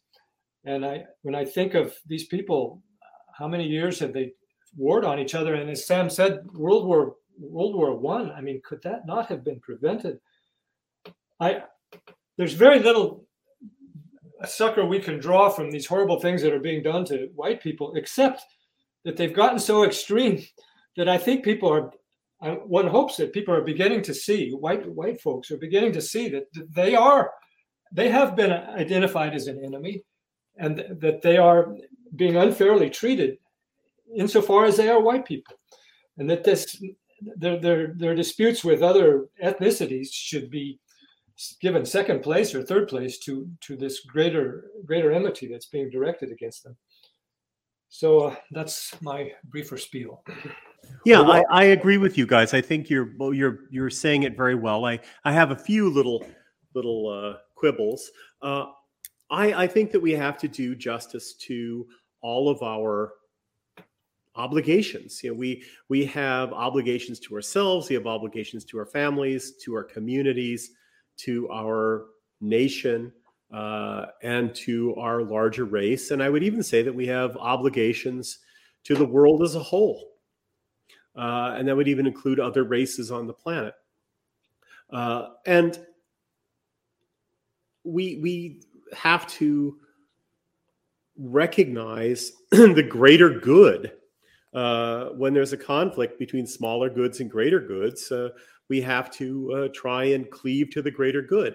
So I I think that you know Europeans are different peoples. Uh, we have we have different languages, different cultures, different histories, and we have quarrels, historical quarrels with one another. Uh, and those are all real, and you can't really be loyal to your ancestors and your your your own tribe uh, and just ignore all those things or say they don't matter. But there is a larger context in which they matter less, and that's when Europeans have to face together uh, challenges to our very existence. Uh, then then we have to put aside these uh, small differences and small quarrels and and work together for the greater good. Uh, so I, I agree with that. I aside from saying that again and again, uh, I don't know much much more that I can do. I I have scolded people over the years, like Sam, uh, for um, uh, for these uh, how to put it um, for you know the ethnic jokes and things like that uh, for rehearsing old ethnic conflicts that uh, divide us uh, and and don't really matter that much anymore um, you know I, I, can i can go back and say that in if i lived in the middle of the 19th uh, century in america uh, i would have said that the know nothings and these people were right to try and hold on to their identity. Uh, but we don't live in that America anymore. Uh, and we Americans are a different people than they were in 1848 uh, or 1830.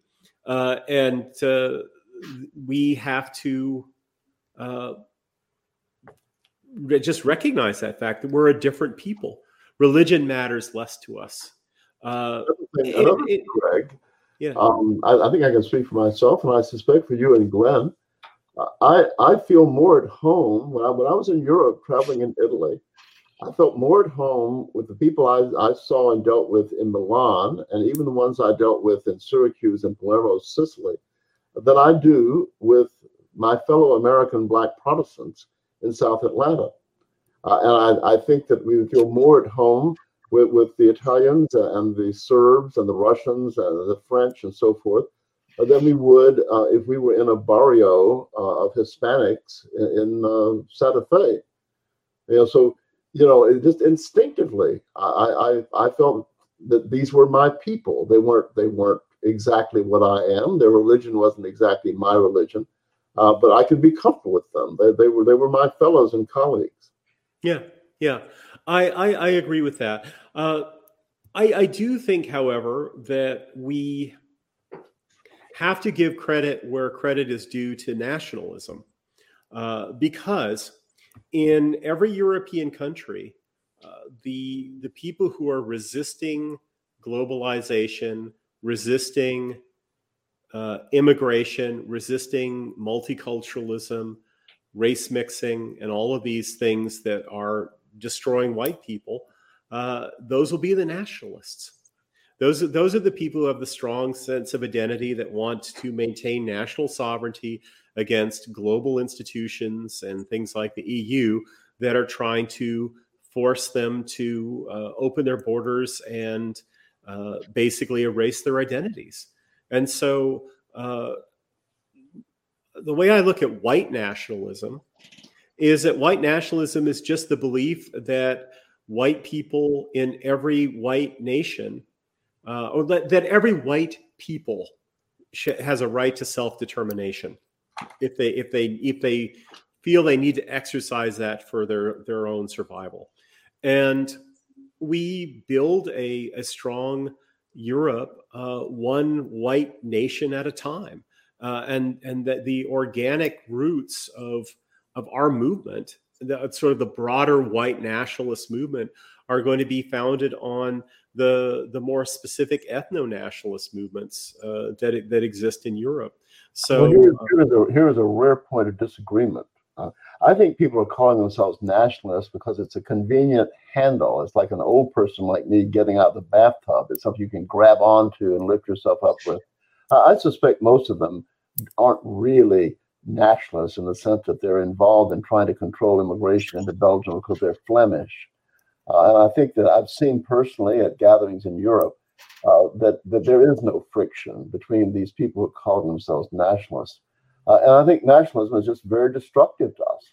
It was nationalism that caused the Irish soldiers in the American army in Mexico to mutiny and go over to the uh, uh, to the Mexicans. Uh, they, they felt they had more in common with the Mexicans, and it, it was nationalism that caused uh, Britain to oppress the England, to oppress the Irish. It was nationalism that motivated the French and the uh, others to fight Germany. and I, I just think it's a I, I agree with one thing you said at the beginning, and that is we have to look at the overall benefit. Uh, there's this term of, of realpolitik that you refer real politics. Uh, and you know, the British pursued that, for instance, uh, after World War One, in the case of the Armenians and the Pontine Greeks, whom they basically, the British and French basically abandoned them uh, to the Muslim uh, genocidalists, the Turks. Uh, and this was justified among many English leaders by well, we're being realistic. We have no real connection with these Christian Indo-European uh, Greeks and Armenians. Uh, and Turkey has the, the straits, and this is good for our empire and for our trade.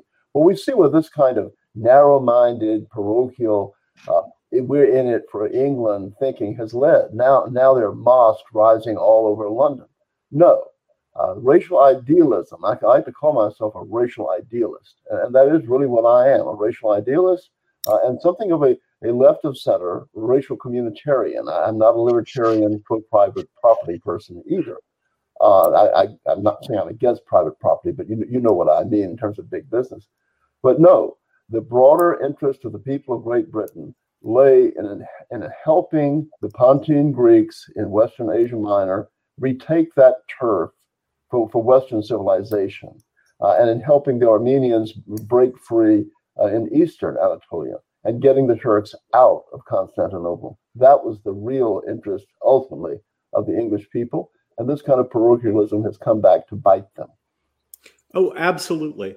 Uh, I, I think, like every phenomenon, uh, you can have good and bad forms of it. Uh, I think you can have good nationalism and bad nationalism. I, I think good nationalism is the idea that you want to maintain your identity and your self determination, and you recognize that other peoples have equal rights uh, to do the same, and you and you are willing to respect that. Uh, bad nationalism as, is, as Metternich said, must must every language have its own country? Yes. I yes. don't. Sure, yeah. I, I, think we can. We ought to live uh, pleasantly with each other, and sometimes we'll we'll be in combination with them. I, I, just think the overriding culture and race are so much more important than than these parochial interests, and we see them inflaming it with the Baltic states against Russia and Ukraine against Russia and this kind of thing. So anyway, I think we're really saying the same thing in, in slightly different ways. We're really on the same page. Uh, Glen, do you have any further thoughts on this?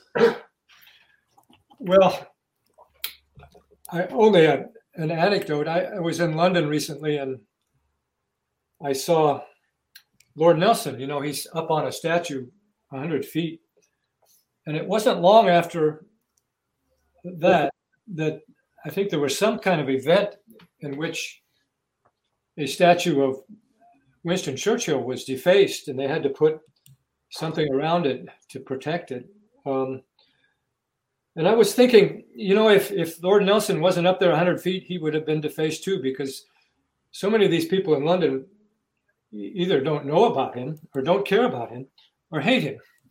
And uh, I think there's a consequence of, of, of, losing our, our sense of whiteness that we, we lose touch with our history. And there's all kinds of bad, bad things that flow from that. But, but I was also thinking the dynamic is that, you know, Lord Nelson fought the French and and Winston Churchill fought the Germans, and that's what made him heroes. And that's that's kind of the uh, the difficulty, you know, that you, you want to respect your ancestors, but your ancestors became heroes by fighting other Europeans. Um, yeah, yeah. So I, I, guess it's a matter of education, and, and I commend you and Sam. But all you're doing, Greg, is trying to, for, for all you're doing, is trying to create a position where you can look at Lord Nelson and, and Lord and, and and maybe Churchill, I don't know, and, and say, you know, there's there's something to admire about them, but it wasn't that they fought other Europeans. It, it's just that they had certain qualities, and and that's well, Churchill, yeah. Churchill has to be the arch parochialist. When, when the when the when the non-whites and communists went after Churchill's statue, uh, I, I, thought of a wonderful one, one of T.S. Eliot's poems, "The Last Temptation." to do the right thing for the wrong reason. It should be the people of England and Scotland taking his statue down. It should go the way of Lenin's statues in the former Soviet Union. yeah, I have written a number of pieces at Countercurrents over the years uh, about, you know, whiteness, and I, I think that we have to combat this whiter than thou attitude uh, that we we get a lot, and you usually get it a lot in in the colonies. Uh, I think uh, you know in the colonies when you are opening your borders uh, and you're constructing a new people, uh, and that's what they do in the colonies. They construct a new people. Uh, Americans are a different people than the English and the Scottish and the the uh, other peoples who came that were, were a distinct people and we were a constructed people. And when you debate about how to construct this new people, uh, you you ask, well, who are the people who are assimilable? Who are the people who can become part of our of our polity? And in the first thing that the uh, American government uh, Congress passed in 1790, the Naturalization Act. It, it was white people. Uh, it was it was white nationalist document. Uh, yeah, they, they, those were the people that could become part of the body politic, or, or just white people. They didn't say, uh, you know, uh, people who are, uh, say, north of the Alps. or west of, uh, of certain rivers and things like that. They they just spoke of of European uh, people, um, and I I don't like a lot of this sort of whiter than thou attitudes that you get uh, within the movement, uh, and I don't like the the ethnic jokes and things like that. Uh, again, I I I've scolded people over this in the past, uh, but I can't constantly scold people. Uh, because well you just become an old uh, an old nag when you do that. But um, these are these are destructive uh, attitudes uh, especially in the united states uh, because whatever americans are we are a distinct ethnic group. We're a new people. And I, I, think that we we have to uh, sort of suppress the uh, ethnic conflicts that uh, have existed in America in the past. Uh, those conflicts were uh, part and parcel of the process of assimilating people, uh, but now in America, especially people you know who are 20 and 30 or so, yeah, we we we generally can't really identify ourselves as anything else than Americans. For instance, uh, there's a tendency for Americans with an Irish surname to say, oh, I'm Irish American. Well, they might be one quarter or one eighth Irish. They have an Irish surname, and so, okay, I'm Irish. Uh, you will find somebody with an Italian surname who's three quarters uh, uh French or or three quarters English, but they've got an Italian surname, so they'll say they're they're uh, Italian American. But the truth of the matter is, is that an Italian American, an Irish American, and a Polish American, so called because of their surnames, have the same language. They probably like the same food. Uh, they probably uh, you know enjoy the same sports, and they have more in common with one another than they do with a Polish guy in Poland uh, and and a Polish American, or an uh, an Irish guy in Turin and an Irish uh, or, or, or I'm, I'm, sorry, an Italian guy in Turin and an Italian American, and so forth.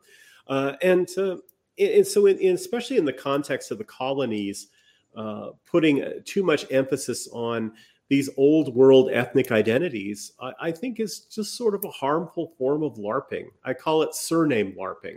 It, it is right? harmful, Greg, and it, it, it afflicts us especially because the kind of people who are drawn to our movement are people that tend to look at their past and accentuate uh, their their own ethnicity. When when we need team playing, I, I see this. It's astonishing to me. I, I go sometimes to the Scottish games here in Atlanta, and people pour huge amounts of money into this sort of phony Scottish identity. These are people whose ancestors came here the time mine did, you know, 250 years ago uh, or more, uh, and they're they've spent a thousand dollars on a kilt. Uh, they, I mean, they're, they're they're spending thousands every year on, on this ersatz Scottish identity, and part of that is they gather together at parties and rant and rave about the English. I've told people like this, and they they have they've had people in the Scots Nationalist Party over to Atlanta to rant and rave about the English. I, I told people I don't want a world in which the people of Milton and Shakespeare are going to be alien to me. Yeah, I, I don't want that, and I'm not and, interested in what, and, what yeah, and they might be as English as they are Scottish if you yeah, actually look yeah. at their uh, genealogy. And so it's a form of false consciousness. Uh, and it's a destructive form of false consciousness. But, but don't you think it's it, it suggests a strong need for identity? I mean, these people absolutely, yeah. I mean, and that's not a bad thing. Uh, it's certainly not a bad thing.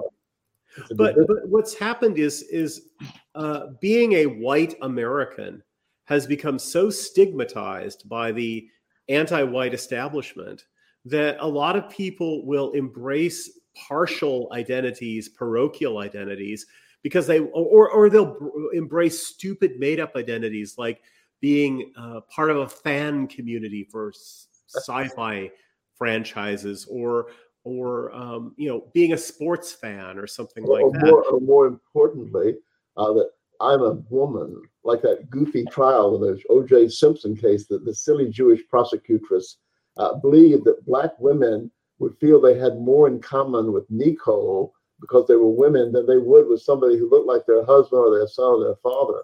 You know, right. Or I'm straight, or I'm gay, uh, or I'm a, I'm a Yankee, or I'm a Southerner. Uh, all these all these false identities are easily available. And generally speaking, no one no one loses a job for being a feminist. You know, no no one loses a job for signing up for these phony identities. Uh, but I, I, remember somebody in our circle in Atlanta who you remember, Greg, who gave an interesting talk. He's an open homosexual, uh, a doctor, uh, and, and, he said, "I, I have all, everything except sexual orientation in common uh, with white with my white heterosexual brother." And he said, "I have nothing in common with, with a black hetero, a homosexual," and, and that's sensible. You know, it, it that's the way we ought to be. But instead, they have these phony identities of, of, of, of, of say of sex and gender and gender everything else, and regions, Southerners, and, and all this. Uh, these things are very destructive to us. I, I you know, I, I would just say that when you give some thought to how do people want to be identified, I mean, why do they seek an identity? It's usually tied up with a, a wish to find a hero of some kind or someone that they can really admire. And I, and that's one respect in which I, you know, I've come away with a great admiration for Kessler in this conversation. I didn't know him well, but he seems like, um, you know, he's going to come through this, and people are going to look look at him and see that he he stood his ground. And uh, I, I, really think that's the kind of thing that identities are built on. Um, you know, the the Alamo or the uh, 300 Greeks or something that, that people really stood their ground and, and, and later people said, I want to be a Texan or I want to be a, a Greek. Right. Of- yeah, yeah, I, I, I, like that. I, I like that a lot. Um, I want to thank a couple more. Oh, go ahead, Sam. Uh, I, I, think we need to take another peek. We're about out of time at the uh, the incidents in Charlottesville and the conviction uh, in of the McMichaels in the Arbery case in Brunswick, Georgia, and the acquittal of Rittenhouse what I'm going to say is going to be very much subject to mis- misinterpretation and misquotation.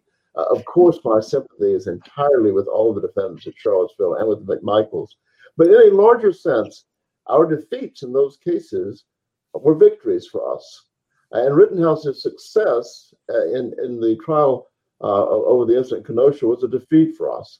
Uh, and I say that because Charlottesville and Brunswick show white Americans that there is no hope in the system.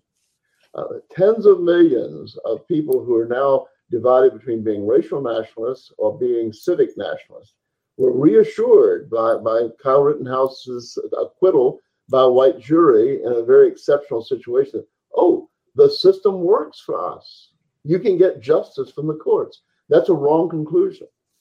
The McMichael incident, uh, you know, their, their, their conviction, just in the face of the facts, sends the sends the message of truth to our people. And defeats like this, in the long run, are victories. You know, we've had systems before that were tyrannical and had corrupt courts. We had one in, in England under Charles I, and it worked well for him for a while, but eventually it brought him down and cost him his head. And we hope that this will be the case with the system here as our people come to see what it is and that it has got to go. I think you're absolutely right. And Jared Taylor, by the way, and if somebody will link this in the chat, I would appreciate it. Jared Taylor just published a very thorough piece about just how bad the Arbery trials, the armed robbery trials uh, verdict is. What a shocking miscarriage of justice uh, it was, and and how evil the the system in Georgia is uh, on so many levels, how corrupt and evil it is. And that is more the rule, I'm afraid, uh, than what happened to Kyle Rittenhouse, who's a lucky lad, and I'm glad he got off. But yeah, the the the more things that come along to disillusion people, the better, because it is an illusion. We want to get rid of illusions. And uh, one of the great things that happened after Donald Trump was the the mask of sanity and civility on the left has vanished. It will never come back. Uh, no one's going to be fooled by these people. It has it has sowed immense polarization and bitterness, and that's good because we can't live with these people. And uh, when when they they play patty cake and they act civil, it allows us to fool ourselves about it. And we can't live with the current system in America uh, because it's ultimately genocidal against white people. Exactly. And yeah, when some when good things happen, like the Kyle Rittenhouse verdict, it lets people fool themselves into thinking that we can get along with the system rather than uh, needing to replace it. It's a hard thing to say, but you know, when you when you become a revolutionary and you seek to change society, history shows a lot of people get burned at the stake, and we should be grateful. I, I like to tell people that the system court uh, in Charlottesville has mooned America so to speak. yeah. The, the yeah. court, the, the, the system courts have shown their collective posterior to the American people uh, against whom those courts work and whose destruction those courts want. Yeah. And I, I love the fact that Jason Kessler is just going to keep agitating on this. Uh, I appreciate how he has this ethos of just of doing the work uh, he does the legal work, he does the research, he goes out there, and he just doesn't stop. Uh, it's it's very impressive because uh, you know. Uh, there was a fellow, a, a, frequent commentator at Countercurrents, and a, and a very good guy, who said, "Greg, you know, how do we motivate people to give their lives for the movement? Uh, you've got to promise them heaven or something." And my my response was, you know, we actually don't need people right now giving their lives for the movement. What we really need are people who actually work for it, That's who right. actually put in the time uh, to to do what's necessary, who who do boring things, who file paperwork and stuff like that. And I don't have to promise those people heaven. I just have to promise them a competitive wage. Uh, but we don't have the money to do that yet. Uh, but that's coming too. Uh, but uh, yeah, he's one of these people who just tirelessly works. And if we have racial idealists who combine idealism with stick to itiveness and practicality, those are people who can, you know, they can literally change the course of history. And that's what we want. Uh, it's always risky uh, to sound grandiose, but we have the ambition of changing the course of history. History is going in the wrong direction, and we want to turn it around. That's a pretty grandiose uh, ambition. Uh, and we have to be realistic about our chances, but we really want to turn the world around. And to do that, we need to be intelligent and idealistic, but we can't just be dreamers. We have to work. What do you make of? I, I saw an announcement from Antifa that, in light of the the acquittal of Kyle Wright, um, of Kyle Rittenhouse, that they were going to gun get more guns, and they were going to uh, they were going to use that as a reason to uh, even more guns than they already have. But I, I don't know if that's an empty threat or we're going to see more and more gun violence. Oh, absolutely. We're going to see more violence. These people are Bolsheviks. These people are capable of mass murder on continental scales. Uh, and we can't live with these people. And the sooner that we wake up and learn that, uh, the better. And then we have to remember it. That's the trouble with white people. Um, you can you can you can get them alarmed uh, at things for a brief period of time, and then they want to uh, go back to sleep. This is why it's always so problematic to have a Republican in the White House because it puts uh, 90% of our people to sleep. They think that uh, things are going to be fine now.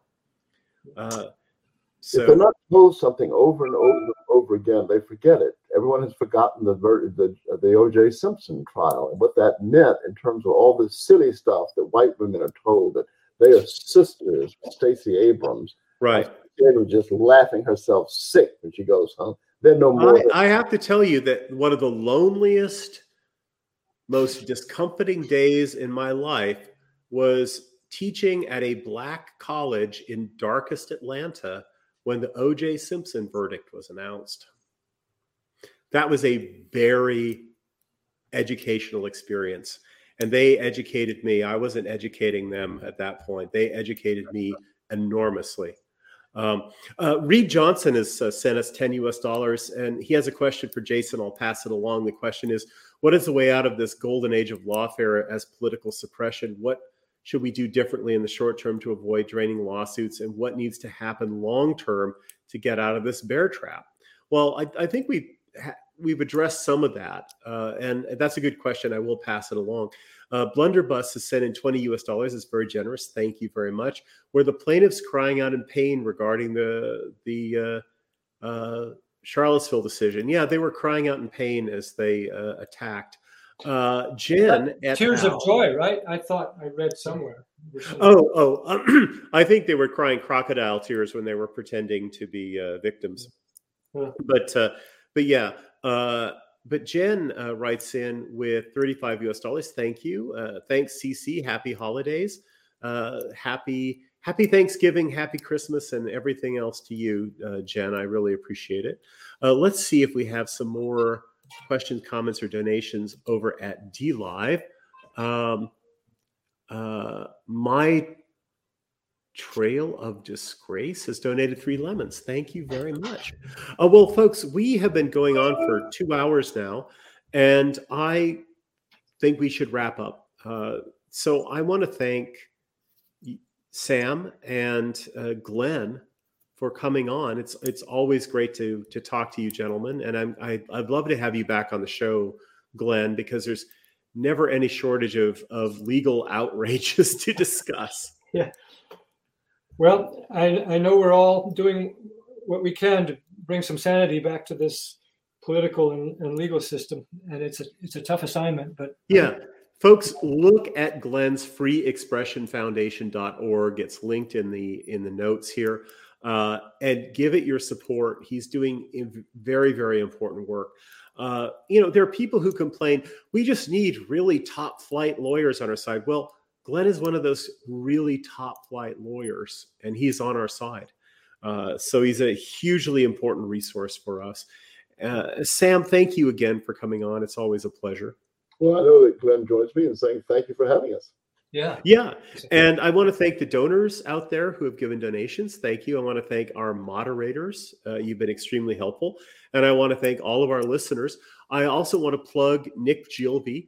Uh, he will be back here tomorrow, starting at 1 p.m. Pacific time, 4 p.m.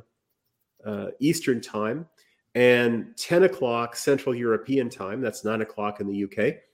He is going to have Tomislav Sunic on, and they're going to talk about uh, Yugoslavia. Both of them are uh, from the from former Yugoslav republics. Uh, Nick is from Macedonia, and uh, Tomislav is from Croatia. So they're going to be talking about the breakup of Yugoslavia, post Yugoslavia, maybe a little bit of Yugo nostalgia. Uh, and they'll also be talking about current events and your questions. So please tune in tomorrow for the writer's block. And we will be back one week from today with another episode of Counter-Currents Radio. Leave, just before you leave, I, I, hope that somebody will point out in discussion among the Yugos, former Yugoslavs, like Glen's wife, that there was very little ethnic conflict in Slovenia because it was it didn't enjoy diversity. Uh, but the reason for the meltdown and the mass, the mass murders in Bosnia and Herzegovina was they were celebrating diversity, and all three discordant religions and nationalities were all experiencing the vibrant culture of living together in divergency, and we see where that ended. Yeah, yeah. Yeah, absolutely.